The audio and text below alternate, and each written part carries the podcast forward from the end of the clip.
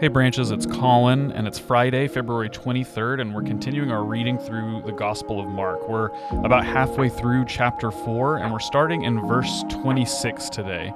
We're going to hear Jesus tell a couple more parables, just like we heard yesterday, and also maybe some details Jesus gets a little bit wrong, which is a little spicy to say, I guess. Also, some details in Jesus' story where he finds himself in a boat with some disciples that tell some scholars that this is really a first hand account of Jesus' life. Another pointing to what a person's faith does, and also this binding question who is this? Who is this person, Jesus, that we see in Mark's gospel?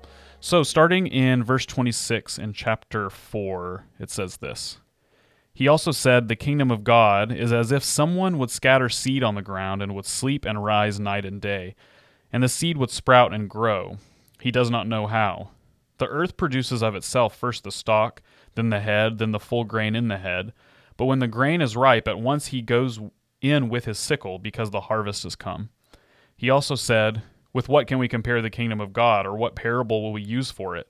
It is like a mustard seed, which, when sown upon the ground, is the smallest of all the seeds on the earth. Yet when it is sown, it grows up and becomes the greatest of all the shrubs, and puts forth large branches, so that the birds of the air can make nests in its shade. With many such parables he spoke the word to them, as they were able to hear it. He did not speak to them except in parables, but he explained everything in private to his disciples. On that day, when evening had come, he said to them, Let us go across to the other side. And leaving the crowd behind, they took with them in the boat, just as he was. Other boats were with him. A great windstorm arose, and the waves beat into the boat, so that the boat was already being swamped. But he was he was in the stern, asleep on the cushion, and they woke him and said to him, Teacher, do you not care that we are perishing? He woke up and rebuked the wind, and said to the sea, Peace, be still. Then the wind ceased, and there was dead calm. And he said to them, Why are you afraid? Have you still no faith? And they were filled with great awe, and said to one another, Who then is this, that even the wind and the sea obey him? Jesus tells again two parables about seeds one in which the seed is planted and it grows, and the person that grows it doesn't know how it happens, but when he wakes up, the harvest has come. I think this kind of gives us a pause when we have a temptation to make any active character in a parable to be God. Like, is God one to one the sower? I mean, it would pose a problem then that the sower doesn't know how any of this works, but God would know how the seed was planted and how it would then grow. But it's really maybe just telling us how the unexpected growth of this new community. We continue to see it in the New Testament if we keep reading that the seed is planted and it just continues to grow crazily with really out any plan or any direction and it just goes where it pleases. And following that, Jesus tells a parable, or at least draws an illustration of a mustard seed. He says it's the smallest of all the seeds, and it grows up into this giant shrub where all these birds can make their nests. Um, we may be getting some of the words wrong in our translation, or maybe Jesus is referring to another plant that we don't quite know what he's talking about.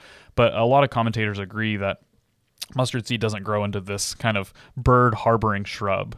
But Jesus' point still stands, whether the details in Mark's gospel are correct or not, that the kingdom of God is this place that can harbor and bring safety and comfort and protection to the people that God has invited to become part of it. It's a, a place of beauty, it's a place of harbor and refuge.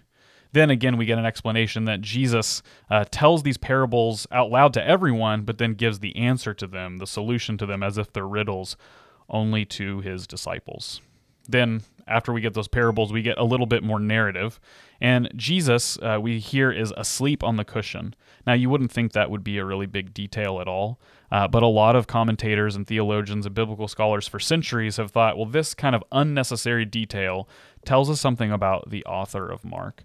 Uh, the author of Mark, we now think, uh, either was a first-hand eyewitness or knew someone who was, and that's why we have this maybe unnecessary detail. There's no symbolism behind it. There's no deeper meaning to it. The fact that Jesus was sleeping with his head on a pillow. Then we can wrap up the, to, today's reading and this um, kind of understanding of Jesus as a parable teacher and also as one that calms the wind and the waves. We get this question, maybe you've heard it before in a song or a, a sermon that the disciples ask on the boat Who then is this?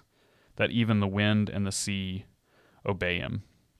Jesus, for Mark's gospel is this mysterious kind of sharp teaching figure that is the son of man and the son of God, is a first century rabbi who teaches in these quizzical parables but also performs miracles and delivers demons out of people's bodies, but he also is one who asked this binding question for the disciples. Why are you afraid of this kind of creation um, cataclysmic event of this storm? Why why are you afraid of these winds and the waves? Have you still no faith? And faith isn't for Jesus just believing something without evidence, but faith is for him persistence and trust, as we saw at the friends that had faith to dig through the roof and lower their friend down to Jesus to be healed.